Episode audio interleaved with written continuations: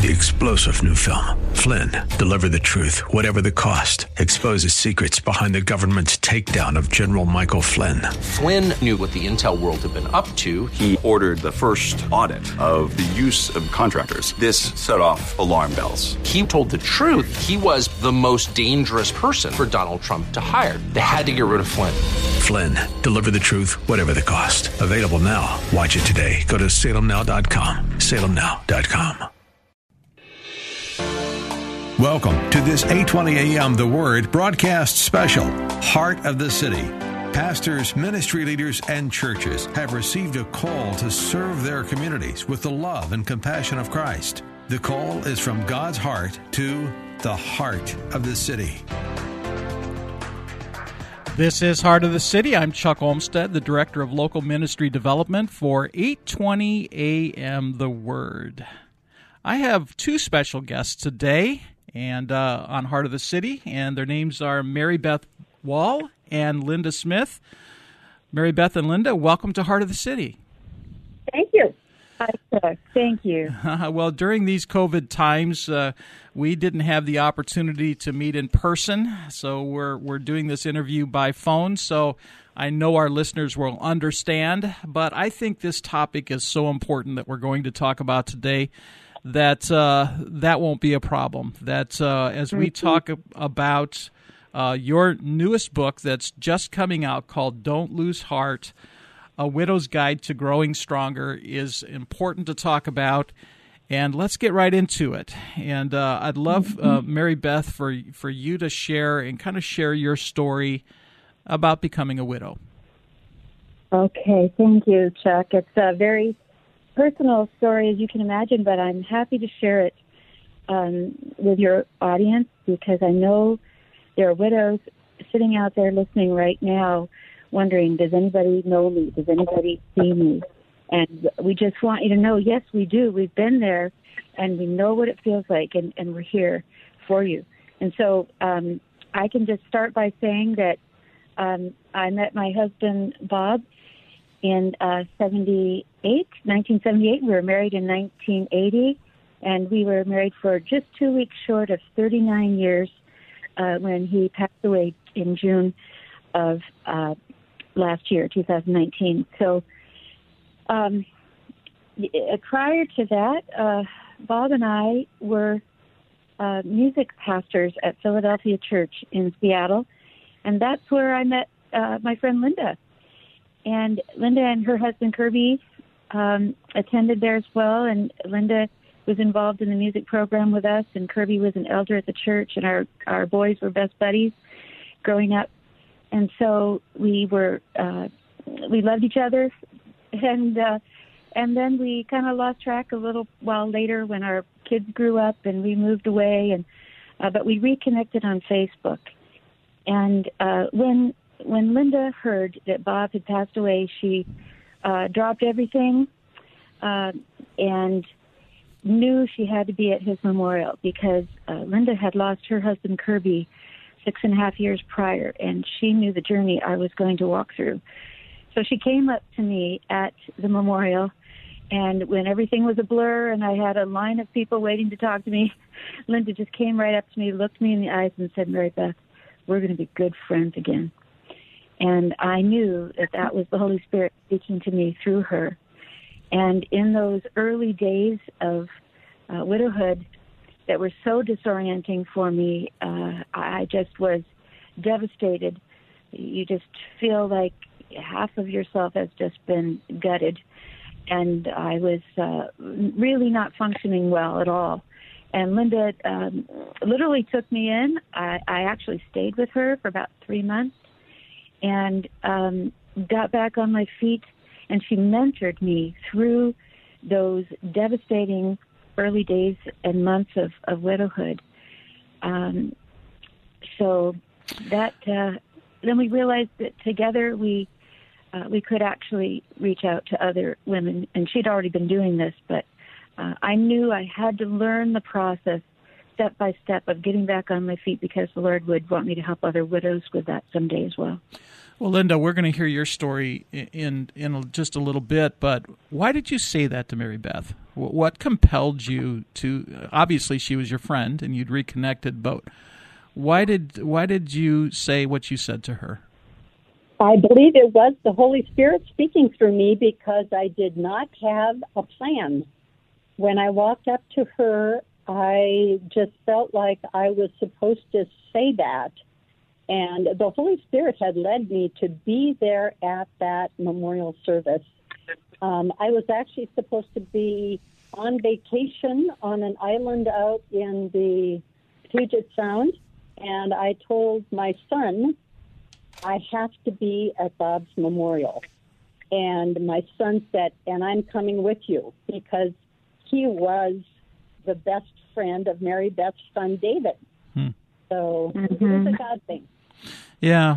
Okay. Well, you you know obviously as you just said, you know you knew the path that uh, you had taken uh, six years earlier, and that same path that now Mary Beth was was going to be traveling, and and knew that uh, you would be able to be that support for her during this time, which is really kind of the essence of the book that uh, we're talking about. Don't lose heart, and uh, as I've been kind of looking through the chapters uh, one of the uh, chapters in chapter two is titled "Don't Suffer Alone," and and the, mm. the, the reality of being able to simply tell your grief story to God and one other caring person uh, really begins to help in the process of uh, of of walking down that path of of pain.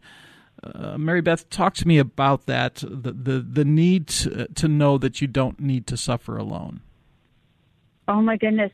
Well, when we, we we often say that when when a woman loses her husband, she joins a club that nobody wants to join, and it's uh, it's a pain like like no other. There, I have worked with you know countless clients through the years at Meier Clinic on the therapist um, suffering with grief and loss, and I actually had to go back to some of them and apologize because until I lost my husband, I had no idea of the of the grief of widowhood, the pain of it. So, one of the things that is so healing that widows need to do is they need to tell their story over and over and over again um, because you process it at different levels and obviously, there are different things that trigger your grief. Holidays, that's a big deal. And certainly, the isolation of COVID, when you when you consider how isolating widowhood is, you're going through the biggest grief of your life without your biggest comforter there, aside from the Holy Spirit, of course. Assuming that you had a good relationship with your spouse, you're going through the biggest hurt of your life, and they're not there to comfort you. So it forces you to reach out uh, to God and to others in a way like never before. Well, it is uh, it is important. You uh, in your book you talk about the fact that people whose spouses have just died have a whopping sixty six percent increased chance of dying themselves within the first 3 mm-hmm. months of, of following their spouse's death. Why? What what what what are, happens emotionally and even physically uh, okay. during that moment of grief, during that period of grief, rather? Well, um, you know, it's interesting. I'm I'm I'm brought back to conversation I had with my doctor because my husband Bob was in the hospital for three weeks and two days, and after he passed away, I had some. It's crazy, but I had some similar physical symptoms that he had for three weeks and two days. And, um, you know, I talked with my doctor about it, who's a Christian as well, and she said, Mary Beth, when you're running from a bear, you don't stop to, you know, take care of other personal matters. You just, you're running for your life. And so our bodies respond uh, to those uh, emotional traumas. It, it impacts us really, truly, body, soul, and spirit uh, when we lose our spouse. Well, and you had mentioned in the book that uh, you know it, the the physical impact was uh, some de- de- depression, some anemia, you know, real physical mm-hmm. uh, issues. Correct? absolutely. Yeah, and I didn't know, I didn't know uh, how anemic I was. It was I was actually anemic to a life-threatening degree. When my uh, when when the doctor's office called back, they said get to the hospital now for transfusions. But I hadn't. Well, part of the part of the problem is that I was involved in uh, caregiving my husband uh, for three months before he passed, and then three weeks intensely in the hospital. And I really wasn't. Um, even though I tried, I wasn't taking as good of care of myself as I would have normally because I was so focused on caring for him and wouldn't leave his side. So um, that's that's not unusual. There's also, you know, the depression and the anxiety is very real. And I just want to say one thing as a as a therapist that it used to be, you know, a generation ago, that doctors and psychologists, psychiatrists would not uh, prescribe antidepressants for someone going through grief. They'd say, "Oh, it's just grief; it's not really depression." But we know differently now, and so, especially as a Christian therapist, I just want to say, if you're suffering uh, depression and anxiety as a result of grief, there is no shame in taking medication that will help you through it, especially for through, you know, maybe six months to a year of the most intense uh, period. So that's very real. Another aspect is that many widows are suddenly thinking about heaven and their half of themselves is is now missing and they they begin longing for heaven as well and so some people, we, we really have to uh, watch out for them closely if they are, if they kind of give up on life here. And we want to, we want to give them new hope to say, you're still here. God still has a plan for you. And, and let's look forward. We're not leaving your husband behind, but he is cheering you on uh, along with that great cloud of witnesses, and God has a plan for you to move forward. So uh, we want to be sure that um, that we're catching widows who might have thoughts of heaven or even more active suicidal thoughts. Um, so we want to be sure that they have a safety net, you know, socially, spiritually, and even medically if need be. Well, you're listening to Heart of the City. I'm Chuck Olmstead, and uh, we're speaking with Mary Beth Woll and Linda Smith, who are co authors of the book Don't Lose Heart and uh, you can go to thewidowsproject.org to get more information regarding the book, or it's available on Amazon.com as well. Linda, help share your story about you and your husband, Kirby. Yes, thank you, Chuck. Um, like Mary Beth said, we met at Philadelphia Church in 1978. Kirby and I had been married less than two years and we made Philadelphia Church our home. And then Kirby died in 2013, and we were at Westgate Chapel at that point, and our church family really gathered around me. My mom and dad came out from Minnesota to help me get through those early stages. Um, the pain of becoming a widow is excruciating. And I didn't realize I was depressed, but when I was scheduled for open heart surgery a month later, I can honestly say that as they wheeled me into surgery, I didn't really care if I survived or if I didn't survive. It was all the same to me, which is a little scary looking back at it, but um, it just takes the rug out from under you, and you have to have somebody walk you through those early months of widowhood because a lot of widows are not capable of walking themselves through those early stages. Um, and we know that this grief is something that God wants to use for His glory. So in our book, we give as many helps as we can to the new widow.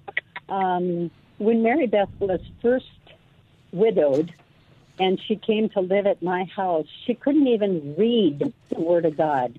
I would read to her because it was not possible to concentrate, which is, you know, a totally new thing that I hadn't realized. But yes, my mom and dad read to me when I was a new widow.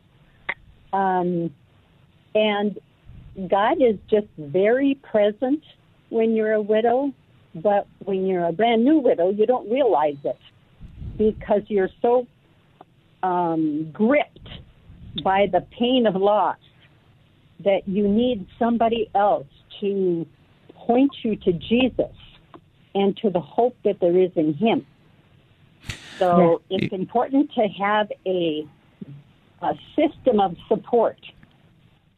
Well, I noticed uh, in your book as you were talking about the, the death of Kirby, and then you said, uh, you know, before my heart surgery, I, I held a loose grip on life because I knew that Kirby was in heaven and I would be thrilled to join him. But then after your heart surgery, you realized that it, uh, you know, you were still on earth for a reason. And then you go on to say, I had to deliberately choose to connect with God and people, not to retreat into my own dark prison of grief.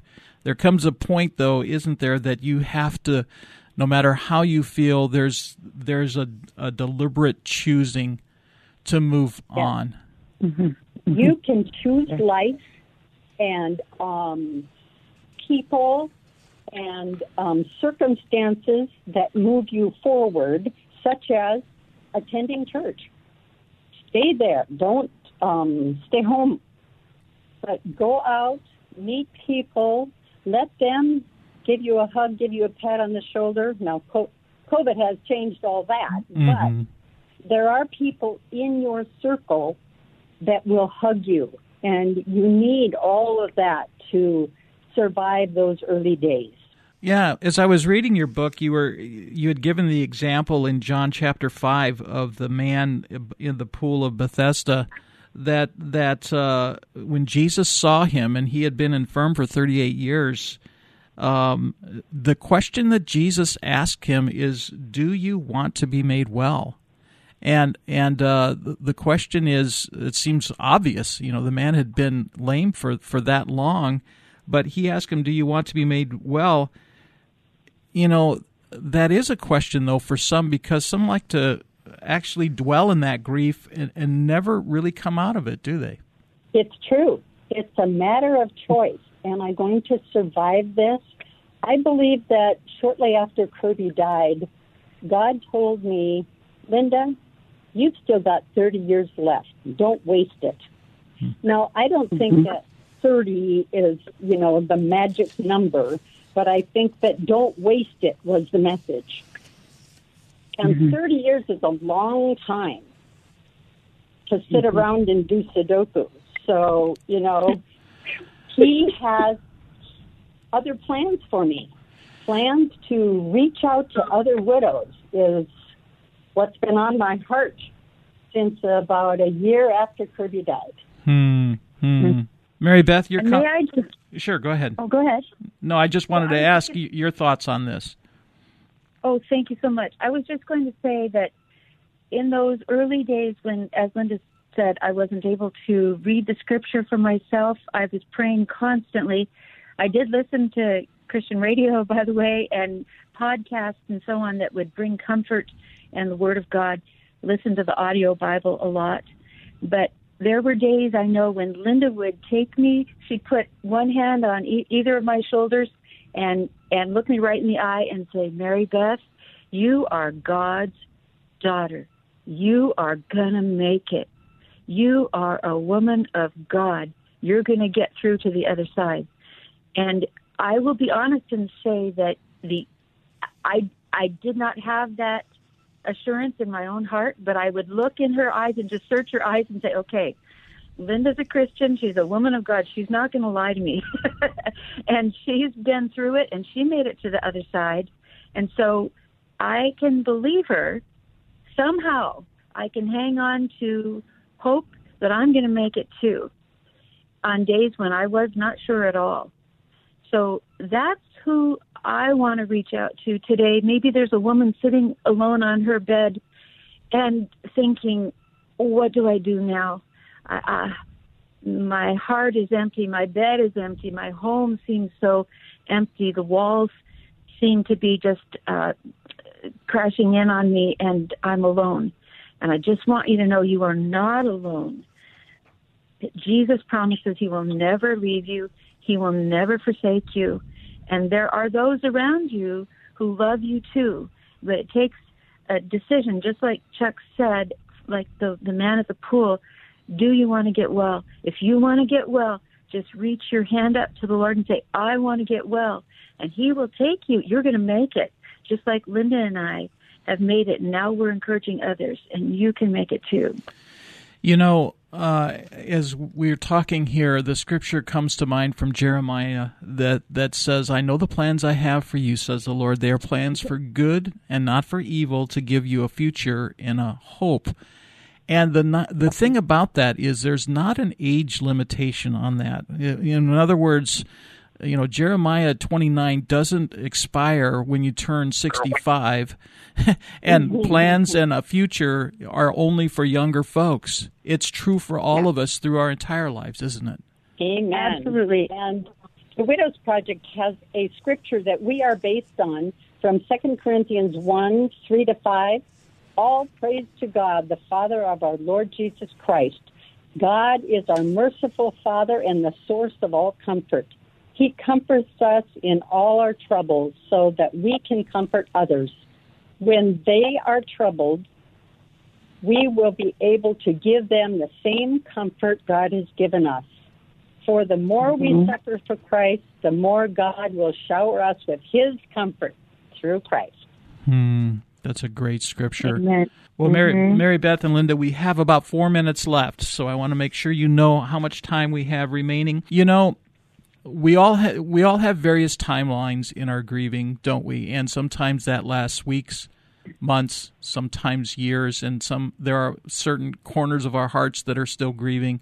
Well, let, let me just address that that um, with a couple of thoughts first of all, let me just say that a woman is much more likely statistically to be widowed than a man. Mm-hmm. And so I kind of, when you talked about age, I kind of think of this as one of the stages of a woman's life.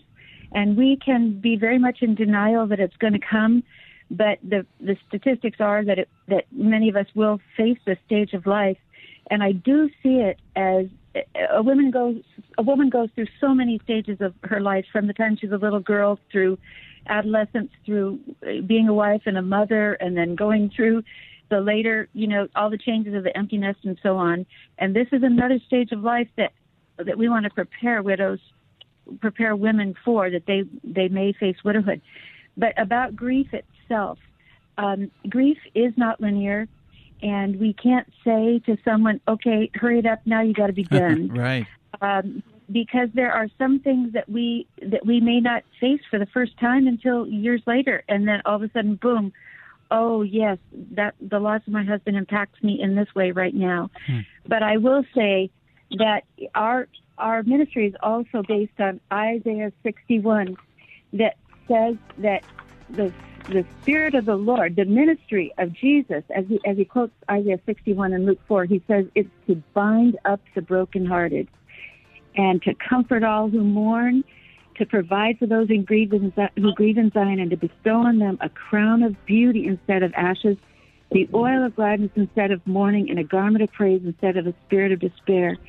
So there, there is an exchange that happens, and we we use as a kind of an illustration in our book, uh, a mosaic heart, because when a when my when Bob died, my heart was splintered, absolutely splintered, and shattered. But God has begun to bind it all together again like a beautiful mosaic. But it's not the mosaic isn't complete until all the pieces are in place, almost like a jigsaw puzzle, you know. So there might be you where we we grieve secondary losses of uh, when we lose our spouse, and so those secondary losses need to be healed uh, piece by piece until it eventually the mosaic is eventually completed, and we become more beautiful than if we had never suffered the injury. Mm-hmm. Well, this has been a great conversation. I wish we had more time, but Obviously, we would love for our listeners to get a hold of this book, and to do so, you can go to The Widows Project thewidowsproject.org, or uh, the book Don't Lose Heart is on Amazon.com. Obviously, you can find it there as well. Mary Beth Woll and Linda Smith, I want to thank you for joining me today on Heart of the City. You've been listening to this 820 AM The Word special Heart of the City. For more information on how your pastor or your ministry can be featured on 820 AM The Word, call Chuck Olmstead 206 269 6216 or go to thewordseattle.com.